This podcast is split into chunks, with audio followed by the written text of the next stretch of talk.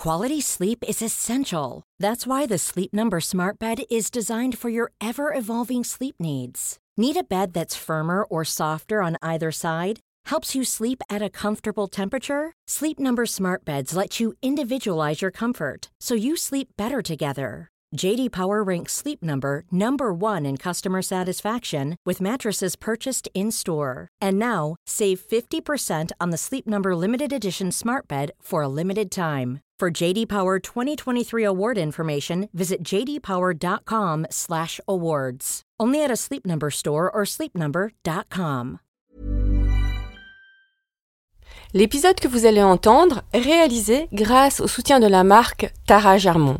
À cette occasion, elle vous offre 10% de réduction sur l'ensemble de sa collection printemps-été 2019 grâce au code Tara Germont 10. Je sais que je suis porteuse, vous allez trouver un chirurgien pour me faire enlever ces bombes à retardement. Et moi, je savais que c'était la seule issue possible parce que ce que je voulais pas, c'était attendre simplement que la maladie vienne me cueillir. J'avais un parrain qui pour moi était l'homme le plus chic. Je me suis dit, je veux habiller comme ça. Je me suis battu depuis deux ans pour ces robes parce que je trouve ça indécent. Je pense que l'élément principal de cette mode est la jeunesse. C'est affreux tout ça. Bonjour, je suis Valérie Tribe et je vous invite à parler chiffon. Oui, parlons de fringues, de fripes, de frusques, de nippes, de sapes. J'ai créé ce podcast pour analyser votre relation avec votre garde-robe, pour avoir votre vision sur la mode et votre lien aux vêtements. Pour ce faire, chaque semaine, j'invite à ce micro une femme ou un homme, connu ou inconnu, jeune ou moins jeune, pour qu'ils nous dévoilent leur rapport aux fringues. Allez, chiffon, ça, chiffon, chiffon, c'est parti Pour ce nouvel épisode de Chiffon, je reçois une femme de 38 ans qui, du haut de son 1m61, rêve d'être meneuse de revue.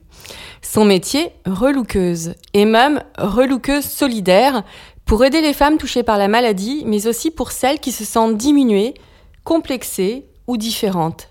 Laetitia Mendes est une vraie combattante, c'est un peu notre Angelina Jolie nationale. Elle a été la première femme en France à demander l'ablation préventive de ses deux seins. Quand on demande à cette femme généreuse ce qu'elle pense de la mode, sa réponse est simple. La mode, c'est ma mode à moi. Je mode, donc je suis. Bonjour Laetitia. Bonjour. Que de choses à dire sur ton parcours. Qui es-tu, Laetitia? Une maman, déjà avant toute chose, d'une jeune fille de 14 ans et hum, une femme euh, combative, je pense. Une vraie Sagittaire. Oui. S'il y a une date à retenir dans ton parcours de vie, c'est celle du 14 mai 2013. Peux-tu nous expliquer? C'est une date qui a bouleversé un peu le cours de mon existence et qui m'a donné euh, l'opportunité de pouvoir euh, libérer un, un tabou puisque euh, c'est l'annonce officielle d'Angelina Jolie de son choix médical et de son choix pour cette euh, chirurgie préventive pour qu'elle puisse euh, éviter euh, de tomber malade, comme sa tante, comme sa maman. Et, cette histoire, euh, c'est la mienne en fait. parce que c'était pas autorisé en France. C'est pas qu'il y avait un tabou autour de ça. C'est pas que c'était pas autorisé, c'est que hum, en fait, je pense que hum, il y a vraiment eu un effet Angelina. C'est-à-dire que avant ça, on n'en parlait pas du tout. On n'avait jamais entendu parler d'un lien entre l'hérédité et le cancer. On n'avait jamais entendu parler de famille endeuillée avec euh, une répétition de cancer comme ça qui frappait des jeunes personnes, des femmes et pas que, des hommes aussi. Et c'est vrai que je pense qu'à ce moment-là, en fait, elle fait la plus grosse campagne de prévention et d'information sur le sujet. Et elle va, moi, me donner la possibilité, me simplifier la tâche, euh, en me donnant l'opportunité de témoigner à mon tour, puisque c'était mon histoire il y a dix ans T'es arrivé chez ton médecin et t'as dit euh, je veux l'ablation des deux seins. Oui, euh, ça s'est vraiment fait comme ça. Alors, c'était pas chez mon médecin, c'est-à-dire que j'ai appris que j'étais porteuse de cette euh, altération et de cette mauvaise mutation à l'âge de 24 ans parce que arrière-grand-mère, grand-mère, maman ont toutes développé un âge très précoce des cancers du sein agressifs. Et donc, ma mère, au cours de son combat et pour la maladie, en fait, a, a su qu'il y avait une possibilité de savoir si on était porteuse de ce mauvais gène. Elle voulait savoir pour ses filles parce qu'elle voulait nous protéger. Donc moi, je me suis, euh, comme j'étais l'aînée, appliquée à faire euh, la première ce test à l'âge de 24 ans. Et lorsque j'ai su que j'étais porteuse, c'est vrai que dans la seconde même avec l'oncogénéticien qui était en face de moi, je lui ai dit, bah maintenant que je sais que je suis porteuse, vous allez trouver un chirurgien pour me faire enlever ces bombes à retardement. Et là, c'est sûr que j'ai senti la panique à bord totale, parce que quand on remet ça dans le contexte il y a 10 ans, sur une femme euh, qui est jeune comme, euh, comme moi, sur des tissus sains, en fait, où la maladie n'est pas Parce encore que tu présente. avais J'avais donc 24 ans. 24 ans, Mm. c'est ça. Et là, elle me dit, mais euh, il n'y a aucune urgence, vous avez le temps de vivre, vous avez le temps de vous occuper de tout ça. Et moi, je savais que c'était la seule issue possible parce que ce que je voulais pas, c'était attendre simplement que la maladie vienne me cueillir. Mm. Je voulais éviter la maladie à tout prix et c'était la seule solution, à mon sens. Sinon, pourquoi faire les tests, en fait? Mhm. Et tu as créé après Génétique Cancer?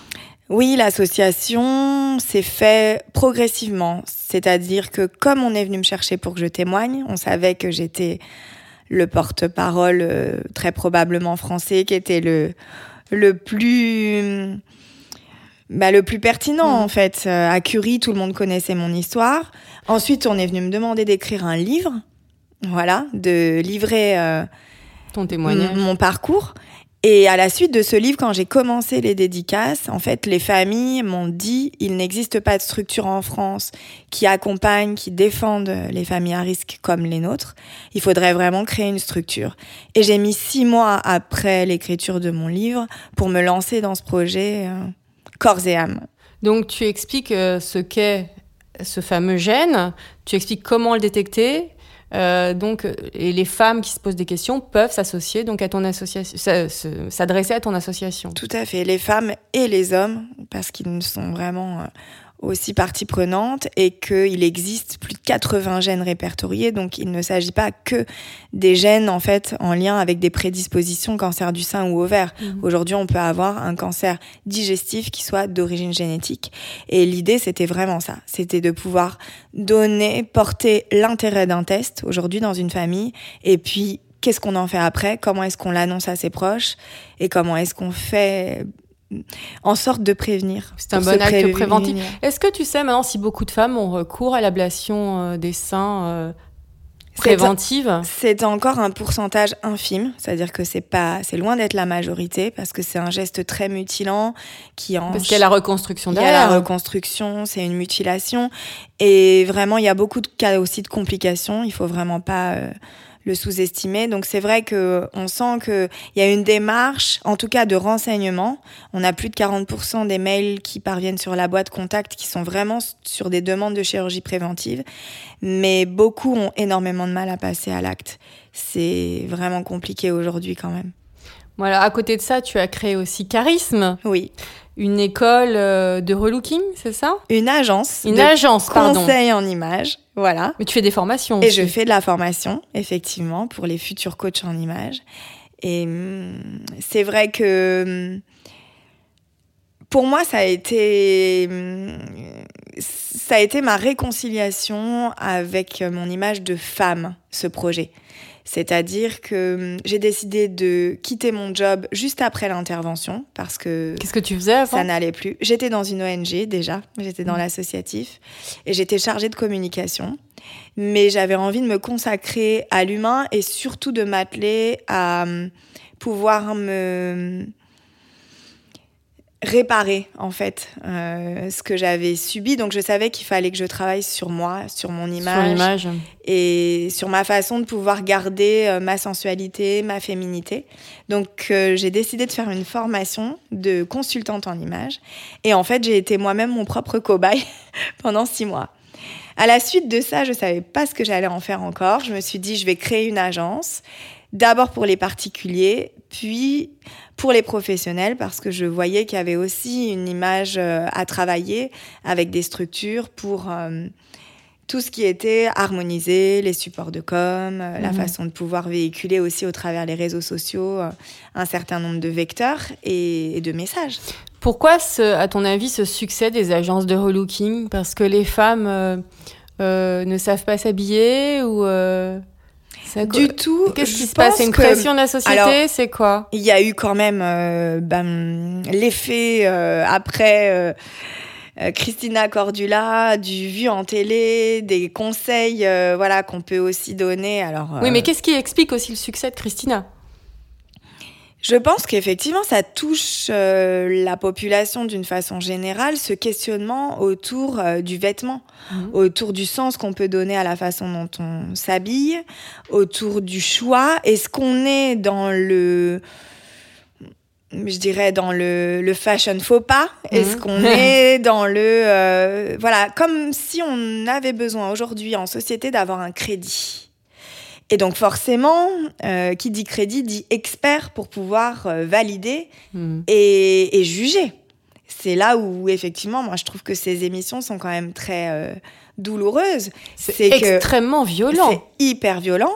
Et c'est d'ailleurs ce qui a aussi beaucoup attiré, c'est qu'on aime ce côté critique, Hmm. euh, parfois négatif aussi, pour, pour dire euh, ce qui va pas, ce qui colle pas, pour se moquer. Ça en dit long sur notre société. hein, Ça en dit long sur notre société, effectivement.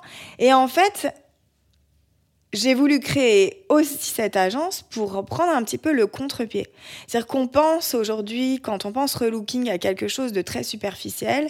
Et au contraire, en fait, pour moi, dans ce métier-là, il n'y a rien de plus profond. C'est-à-dire que moi, à chaque fois que je rentre dans une maison et que je prends l'histoire d'une femme, que je fais un tri de garde-robe, euh, j'ai l'impression moi-même d'être à poil déjà Mhm. et de d'avoir une personne en face de moi qui livre ses souvenirs, qui livre ses fractures, qui livre euh, euh, tout ce qui a fait qu'à un moment donné, elle a aussi dû se protéger en fait en choisissant chaque matin ses vêtements et peut-être aussi pour certaines, en tout cas, une vraie quête de personnalité qu'elles n'ont pas réussi à assouvir. Euh, peut-être livrée à elles-mêmes, trop de choix. Un manque de confiance en soi aussi. Oui, pas toujours. Pas toujours, pas toujours parce que elles disent en- au tout départ que c'est ça, que c'est un manque d'estime, un manque de confiance. Et en fait, je me rends compte que c'est souvent parce qu'il y a beaucoup de doutes et de questionnements et beaucoup le regard aussi des autres qui influence et qui fait qu'elles ne se libèrent pas pour suffisamment d'audace. Donc moi, je les aide en fait à tout ça. C'est vraiment, c'est vraiment mon métier. Je fais pas de miracle, mais en tout cas, je leur donne les clés pour pouvoir oser. Et toi, quel est ton style? C'est jamais sans mes talons. Hein, Euh, mais- Jamais, jamais sans mes talons. Je donnais le bain à ma fille. euh, tout le monde se déchausse en arrivant à la maison. Moi, je donnais le bain à ma fille en, en escarpin de 12 cm. C'est vrai. Après, mon style, je pense qu'il est indéfinissable aujourd'hui. Je me veux euh, euh, créa et toutes les personnes qui sont très créa, en fait, ne peuvent pas être rangées dans un style. Euh, donc, c'est vrai que j'aime la variété, j'aime la fantaisie, j'aime euh, me faire remarquer. T'aimes les tenues très sexy. J'aime les Il suffit de tenues. remarquer ton fil. euh, J'ai remonté ton fil d'Instagram.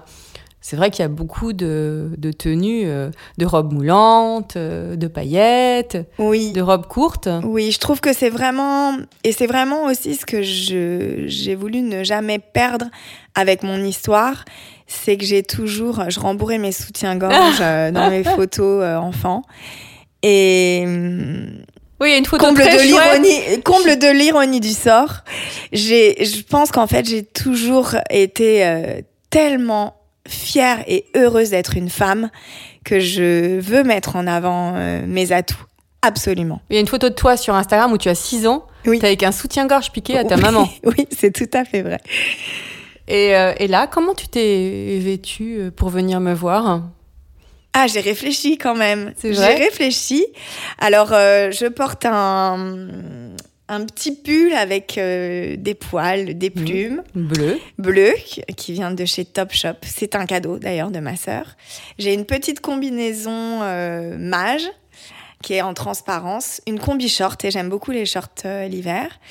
J'ai un collant pailleté, toujours, la touche pailletée. Et j'ai mes bottes de la collection H&M et Margiela avec le talon euh, plexi. Les bottes Bordeaux. Les bottes Bordeaux. Donc, euh, euh, short et euh, combo short et bottes, c'est très sexy quand même. C'est très sexy et je l'assume et je le revendique. Et je trouve qu'aujourd'hui, les femmes euh, doivent aussi assumer leur part de, de sensualité. Voilà, je trouve que c'est. Mais les femmes n'osent peut-être plus non plus. Je sais pas si c'est que les femmes n'osent plus ou si, à un moment donné, en fait, aujourd'hui, par rapport à, hum, à la façon dont aussi les nouvelles générations euh, perçoivent justement la féminité, la sensualité, la sexualité, même dans les clips d'aujourd'hui, on se rend compte que hum, c'est c'est toujours à la limite d'une certaine euh, vulgarité, en tout cas c'est Mm. perçu comme tel. Et je pense que ça effraie énormément les jeunes et que par conséquent les moins jeunes bah, se disent euh, c'est encore moins de no- nos âges maintenant de pouvoir porter des jupes courtes. euh, des collants chers, des cuissards, tout ça. Et du coup, c'est vrai que hum, on est quand même dans une mode euh, en, en maxi size à chaque fois, et on se rend compte que finalement, on ne on ne regarde plus et on ne vient plus euh, scruter la, la silhouette, les formes, euh, parce que c'est mal vu. Mm. Je pense qu'il y a vraiment quelque chose qui est un peu dissimulé, dissimulé là-dessous, même dans les paroles de certaines chansons en fait. Mm. Et moi je vois avec ma fille qui est adolescente aujourd'hui, ce rapport à la femme, il est très compliqué parce qu'elle a toujours l'impression d'en faire trop ou de trop montrer. Et dans ce trop, euh, bah, il y a souvent pas assez. Et si une femme te dit non mais moi euh, j'ai 45 ans, euh, non non je peux pas porter de short, je peux pas porter de mini jupe, qu'est-ce que tu lui dis? C'est vraiment une question d'attitude. Je pense qu'à partir du moment où on l'assume, tout est possible et même jusqu'à 70 ans. Il n'y a pas, il n'y a pas de pièce impossible euh, parce que cap de l'âge. Je pense vraiment qu'il n'y a pas de barrière et que c'est vraiment en fonction de chaque personne qu'on peut tout à fait s'adapter à une morphologie, à une gestuelle, à une démarche et à un regard aussi. On dit beaucoup avec les yeux. Mhm. Petite fille, tu étais comment? Fantasque, déguisé. Plutôt robe à smoke ou garçon manqué? Alors, complètement robe à smoke dans le style vestimentaire, mais ma sœur, souvent à juste titre, me rappelle, parce que j'ai ma fille qui fait du foot, que Mhm. j'ai quand même fait du rugby, que j'étais plutôt rando VTT que pêche, que j'étais ou à enfiler des perles, que j'étais assez casse-cou, je me suis à peu près fracturé tous les membres. Donc euh, voilà, c'était un tempérament, euh, en tout cas euh, un petit cerveau de garçon manqué, toujours euh, sur des sur des chaussures à talons et avec Dans un, corps de petite dans un fille. corps de petite fille avec une robe pailletée. Est-ce qu'il y a une tradition vestimentaire familiale chez toi? Oh que oui. Parce que vraiment, pour moi, euh, d'ailleurs, on fait tous un métier euh, artistique ou en tout cas en lien avec, avec la mode et avec les chiffons. Et même mon frère, euh, on l'a toujours déguisé. Ma mère a toujours été très chineuse. On a fait énormément de brocantes avec elle enfant. Et le rapport aux vêtements, c'est une histoire d'amour. Vraiment. Après, hum, je pense qu'on a chacun eu notre style et qu'elle était d'ailleurs euh, très stimulante dans une façon pour nous de pouvoir euh, affirmer très tôt ce qu'on était et justement de choisir vraiment nos vêtements avec ce qu'on avait à dire. Et en fonction de nos personnalités, elle a, elle a choisi euh, souvent de nous orienter. Elle a, elle a presque même re- regretté de nous avoir habillés pareil avec ma sœur, parce qu'on a 18 mois d'écart et on était habillés comme des jumelles. Elle a presque regretté ce cap-là, tellement elle a voulu mettre en avant nos différences. Euh, en, parcourant ton feed Instagram, j'ai remarqué une chose, c'est la dominance du de la couleur violette. Oh que oui, toujours. Alors le violet, bon, c'est vraiment aujourd'hui devenu ma couleur euh, phare, un peu comme une couleur porte-bonheur, parce que c'est la couleur de génétique cancer et que c'est la couleur des cancers génétiques. En fait, le ruban violet, c'est ce qui représente, comme le ruban rose Mhm. ou comme le ruban bleu, les cancers héréditaires. Donc j'ai surfé sur cette couleur qui d'ailleurs ne fait pas l'unanimité d'une façon générale Parce que moi qui travaille beaucoup avec la colorimétrie, quand je demande les couleurs que les personnes n'aiment pas porter, on me cite souvent le violet, cardinal, comme une couleur euh, Bah, c'est une de signification mort. du deuil. hein, aussi. Voilà, comme une couleur. euh, Alors que moi, je vois dans cette couleur la spiritualité et la force euh, avec cette dominante euh, qui n'est pas forcément une dominante que femme. Il y a, il y a aussi des hommes qui sont qui sont portés vraiment par le violet et qui euh, et qui se retrouvent aussi dans cette couleur qui peut être une couleur mixte. Quel a été ton pire fashion faux pas? Du bolduc dans les cheveux. Du bolduc dans les cheveux. Je me faisais C'est-à-dire? Bah, du bolduc, c'est-à-dire le, le, le, le, le, le petit nœud qu'on met sur les paquets cadeaux. Bon, bah, Ouais. voilà, moi, je me faisais des, des coiffures, euh, des espèces de chignons euh, crépés. Et donc, je mettais du bolduc dans les cheveux. Et, euh, et enfin, je, je faisais des choses comme ça euh, à l'école. Et évidemment, quand on est en quatrième ou en troisième, vous êtes la risée du lycée. Mais euh, il y avait une certaine forme de provocation Tu faisais ça pour, oui, pour faire rire ou pour te faire remarquer? Pour me faire remarquer et pour provoquer parce que je trouvais qu'à l'époque, il y avait comme un genre de, de clivage, de clonage. Tout le monde devait absolument porter euh, le jean Levi's, euh, le bomber Scott, euh, les baskets et j'ai jamais eu tout ça. Et j'en voulais pas, donc je voulais vraiment me démarquer et prouver un peu sous forme de rébellion que j'avais mon style et que je n'adhérerais pas euh, euh, au clan euh, mouton. Voilà. Et le regard des autres? On se construit avec. Et hum, quand on déplaît, j'ai envie de dire que c'est même encore plus fort. C'est la première fois qu'on me le dit. Quelle relation entretiens-tu avec ton dressing? En es-tu satisfaite ou alors est-ce qu'il te manque toujours un, petit truc? Alors, trop, beaucoup trop de pièces. Ça déborde. C'est, je n'ai même plus la place de, de tout ranger. Donc, euh, et je, et je, c'est pas que je ne veux pas trier, c'est que je, je ne sais pas me séparer de ces pièces qui sont devenues des membres apparents de ma famille. D'où l'importance du, chi- du D'où- chiffon dans la famille. D'où l'importance du chiffon dans la famille. C'est, c'est voilà. J'ai des pièces que j'ai depuis euh, mes 15 ans, donc euh, comble, comble encore une fois, puisque c'est vrai que je, je donne aussi tous ces conseils dans le, le fait de pouvoir hiérarchiser un certain nombre de, de pièces, de pouvoir euh, voilà assainir aussi tout ça. Mais les cordonniers sont souvent les plus mal chaussés. Et voilà. et, et je pense qu'en fait, euh, j'aurais besoin de quelqu'un pour venir m'aider à faire ce travail que je n'arrive pas à faire toute seule, parce qu'il y a des histoires, euh, il y a des histoires très ancrées avec ces pièces. Et, hum, et j'y tiens beaucoup. Je ne prête jamais mes vêtements. Et hum, et voilà, c'est pour moi ça, ça fait partie. C'est collector. Tout est collector. tout a un sens même si c'est usé, abîmé, c'est voilà, ça me, à chaque fois que je regarde une pièce et je le fais souvent, je vais même chercher. J'ai même récupéré énormément de choses de ma maman dans des boîtes. J'ai l'impression que hum, je, je peux voyager à nouveau grâce à grâce à ces tissus, ces couleurs, ces odeurs aussi Mhm. parce que voilà, dans des cuirs, il y a des odeurs incroyables. Et, et voilà, donc oui, j'entre- j'entretiens une histoire d'amour passionnel, avec Passionnel. mon dressing. Est-ce que, là, est-ce que cela t'arrive de te prendre la tête pour t'habiller? Très rarement, plus du tout. Je fais beaucoup de mélanges. Donc euh, non.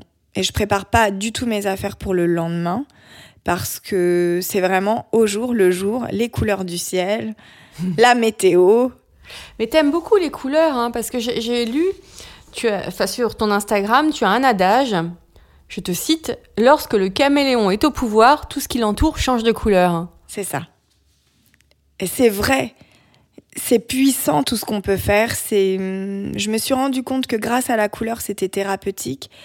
Peu de personnes savent, euh, en dehors des couleurs qu'on utilise pour son intérieur, pour de la décoration, peu de personnes connaissent en fait la palette euh, de couleurs qui peuvent euh, leur aller. C'est la niveau- première chose que tu m'as demandé quand tu m'as vu. oui. voilà.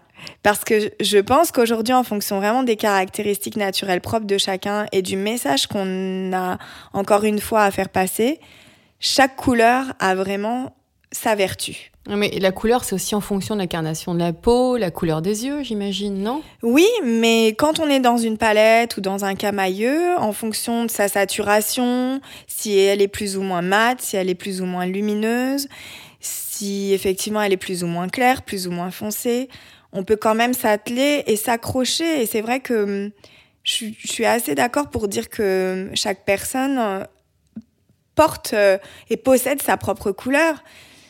Alors après, on décide ou non d'en faire euh, son adage et, Mm. et de, de choisir ses vêtements en conséquence, mais je pense que hum, voilà, il y a vraiment des couleurs qui flattent le teint, qui donnent bonne mine, qui permettent euh, aussi d'aller bien. Quand on parle de la vie couleur, en par rose, exemple? quand on parle de la vie en rose, il y a des profils vraiment pour lesquels cette couleur-là prend tout son sens et où d'un coup d'un seul, c'est une couleur qui est quand même très euphorique, qui est très voilà, qui, qui, qui permet, qui donne énormément de bienveillance. On, on, on se sent porter la journée quand on, on met du rose. Et c'est vrai que c'est rare de voir des gens en dehors d'Octobre Rose, là, pour le coup, Mhm. porter ces couleurs euh, très vives, ces roses bonbons, ces roses fuchsia. Et quand ils sont très bien portés, c'est hyper lumineux. Parce que tu regardes dans la rue, les gens sont quand même, surtout en hiver, très très sombres. Oui, c'est tellement glauque.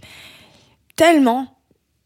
Euh, je- moi qui suis en plus de, de culture euh, latine, euh, dans ces pays où on voyage euh, avec, avec le cœur aussi, mais avec ses couleurs. On, on, on- voilà, je- les, les, les carnavals au Portugal sont, sont très colorés. Il y a énormément de, de, de joie associée finalement au fait de mélanger. C'est-à-dire aujourd'hui, on vous donne presque un adjectif péjoratif pour dire carnavalesque, alors qu'il n'y a rien de plus beau pour moi que quelqu'un qui porte euh, trois, quatre couleurs. Alors c'est vrai, oui, on dit jamais plus de trois, mais quand au final on a fait une complémentarité, quand il y a un mariage et qu'on sait harmoniser tout ça, il n'y a rien de plus canon qu'une fille qui s'impose avec euh, Une des couleurs de et couleurs. une multitude de couleurs. Quel est le vêtement que tu ne porteras jamais? Honnêtement, je m'autorise tout. Et celui qui ne te quittera jamais Si je peux pas emmener tout mon dressing sur une île déserte, comment faire? Celui qui ne me quittera jamais? Ok, bah ton dressing en Mon entier, dressing alors. en entier. As-tu trouvé le jean de ta vie? Il est partout le jean de nos vies. Hum, C'est-à-dire que je, je- j'en ai plein de, de plein de marques. J'en ai de chez H&M, de chez Zara. J'ai des anciens Levi's que j'adore, que j'ai découpés en short. Voilà, j'ai, moi j'ai l'impression aujourd'hui que un jean c'est plusieurs jeans en fait, qu'on a du mal à en trouver un vraiment qui cumule tout dans lequel euh, on se sent en, et en la, seconde peau. et la pseudo-bataille entre le jean taille haute et le jean taille basse, qu'est-ce que t'en, qu'est-ce que t'en penses en fait de tout ça? Alors, euh, vraiment, pour moi, en tout cas, un jean emboîtant, ça, c'est primordial. Le, le jean qui découvre euh, un peu trop les parties, les sous-vêtements, euh, voilà, je trouve que c'est moins, c'est moins chic.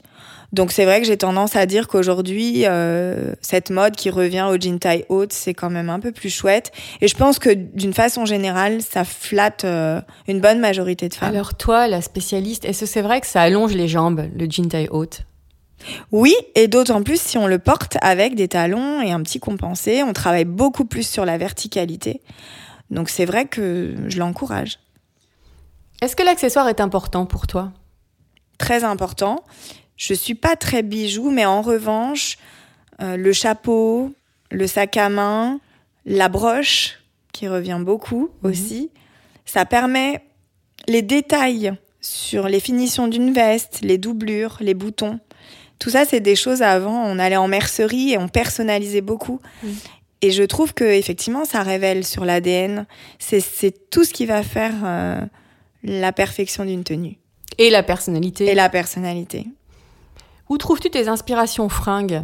Est-ce que tu regardes d'abord, lis la presse magazine, internet, Instagram ou alors pas du tout, tu n'en fais qu'à ta tête? Les voyages. Les voyages. C'est vraiment presque euh, d'une année sur l'autre ce qui va conditionner ma façon de, d'orienter mon, mon choix vestimentaire et mes achats. Et tout ce que j'aurais vu pendant mes voyages, ailleurs, je vais décider de les importer et de revenir avec. Parfois, quand j'ai pas eu l'occasion de faire les achats sur place, je m'entête à les trouver sur Paris ou ailleurs, ou sur des marchés ou dans des brocantes, pour absolument dénicher ce que j'ai vu en voyage. Quel est ton dernier achat? C'est pas moi, c'est un cadeau de mon frère euh, il y a deux jours. C'est un pantalon pas de def euh, glitter, pas été. À ton frère, t'achètes des pantalons C'est très rare. On était tous les deux euh, il y a avant-hier midi et il m'a dit c'est très rare qu'on soit ensemble. Alors je te fais ce cadeau et, et donc je, je, je pense le porter à Noël. Achat en ligne ou en boutique? En boutique, je suis contre l'achat en ligne Pourquoi? Parce qu'on peut vraiment très difficilement se rendre compte d'une coupe, d'une matière, d'une qualité de vêtement.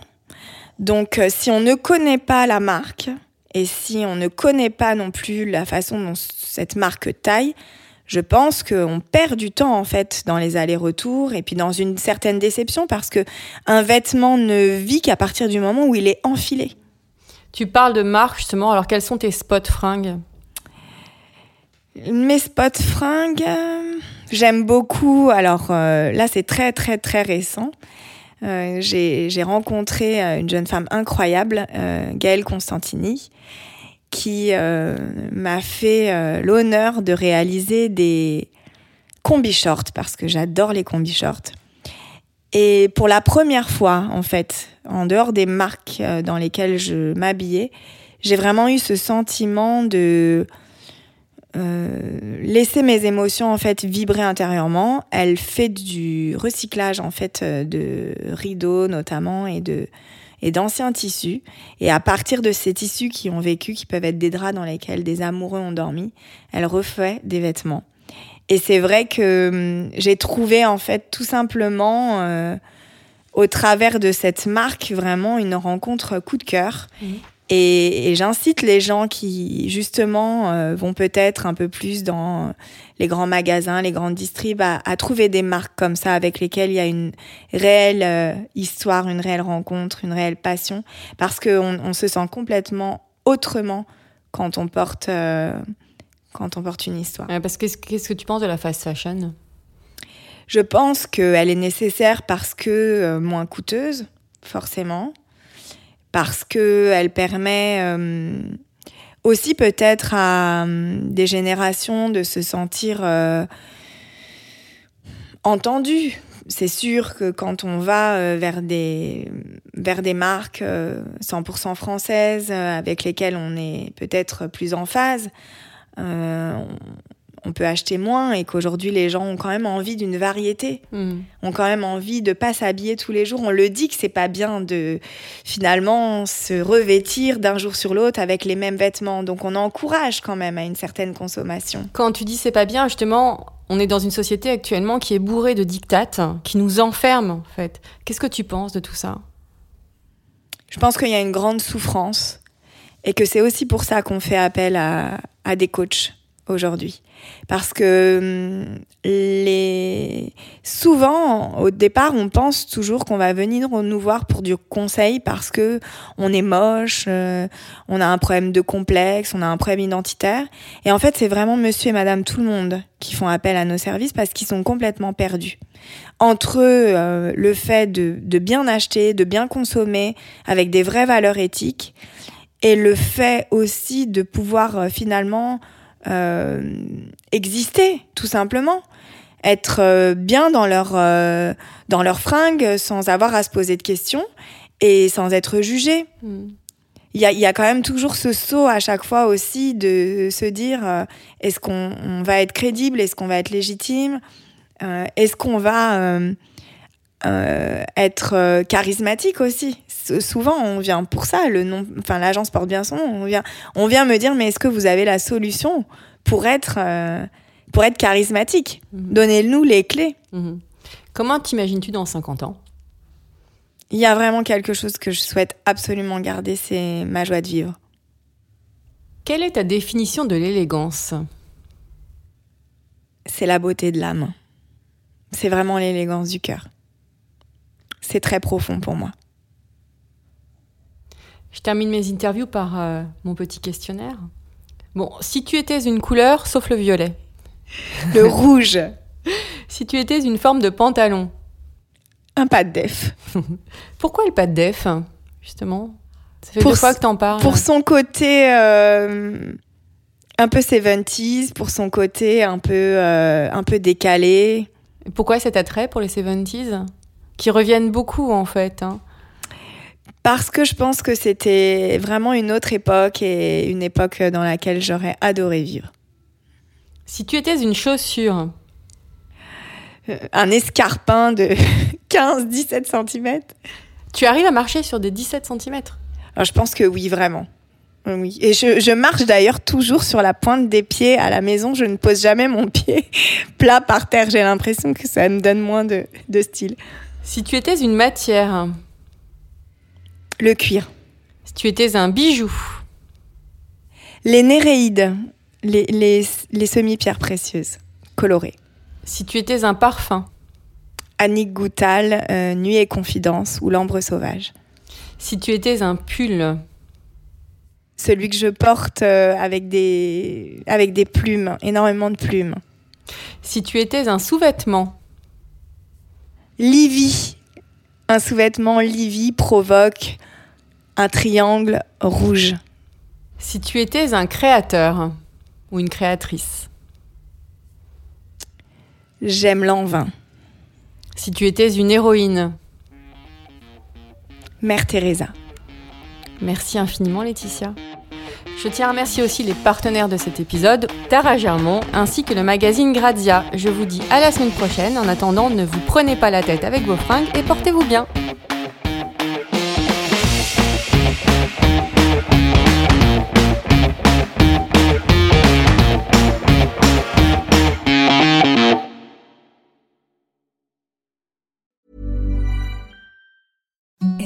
The softest sheets you've ever felt. Now imagine them getting even softer over time. That's what you'll feel with Bowl and Branch's organic cotton sheets. In a recent customer survey, 96% replied that Bowl and Branch sheets get softer with every wash. Start getting your best night's sleep in these sheets that get softer and softer for years to come. Try their sheets with a 30-night guarantee. Plus, get 15% off your first order at bowlandbranch.com. Code BUTTERY. Exclusions apply. See site for details.